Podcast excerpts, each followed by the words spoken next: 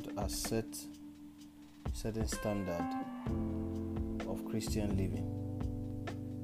A standard that is meant to help us to come closer to Him. The standards are set to draw us closer to God, not to push us away from Him. We live in a world where everything is perverted, and as God's children, it's our duty to open the eyes of people to understand and see what God desires from us. We ought to live a life that is risen with Christ. According to the book of Colossians, chapter 3, from verse 1, the Bible says, If ye then be risen with Christ, seek those things which are above where Christ sitteth on the right hand of God. Set your affection on things above, not on things on the earth. For ye are dead, and your life is hid with Christ in God. When Christ, who is our life, shall appear, then shall we, shall we also appear with him in glory. Mortify therefore your members which are upon the earth fornication, uncleanness, inordinate affection evil concupiscence and covetousness, which is idolatry, for which sake the wrath of God cometh on the children of disobedience. There is a standard of living that is set down by the word of God. But we live in a world currently now where immorality is publicly propagated and advertised everywhere. You see a young man in the street playing with a with, with a young girl uh, younger than him. You see people dressing provocatively to entice people.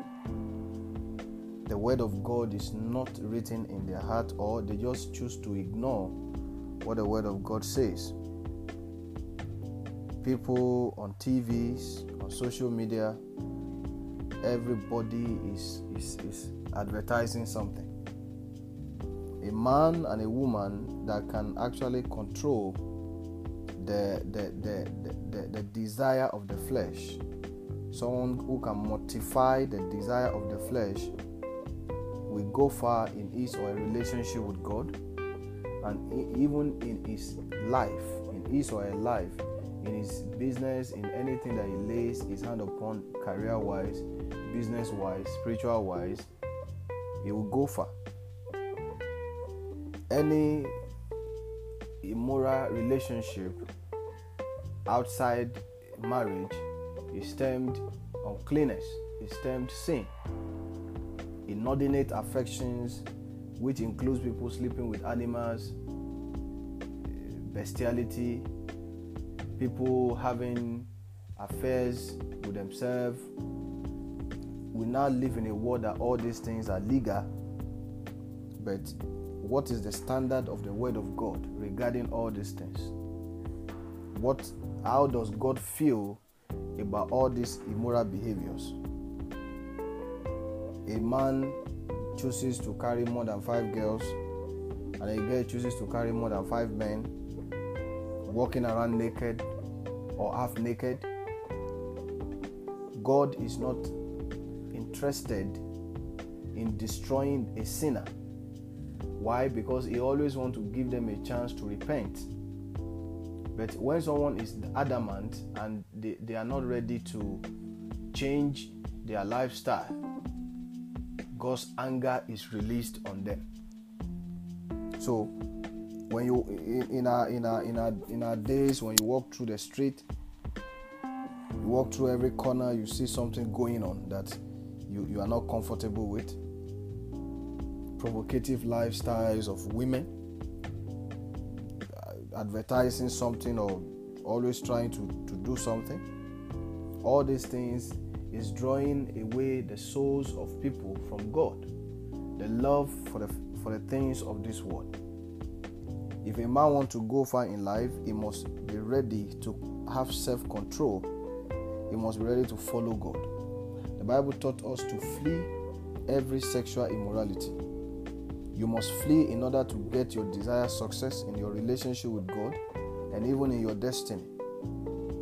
Great men like Samson, in his days, they tried to, to, to, to eliminate him using all the, the, the artilleries, all the machineries the Philistine have, but they were not able to defeat him until they employed the service of a girl.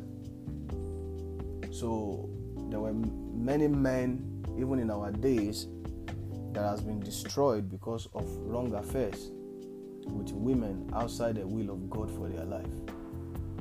I just felt like I should say something this evening to encourage us to stay and walk with God. Walk with God in your relationship with Him, your personal affair with Him, in your place of work, in your environment. Let the image of Christ be seen in the way you dress, in the way you talk, and the way you walk. May God help us in Jesus' name.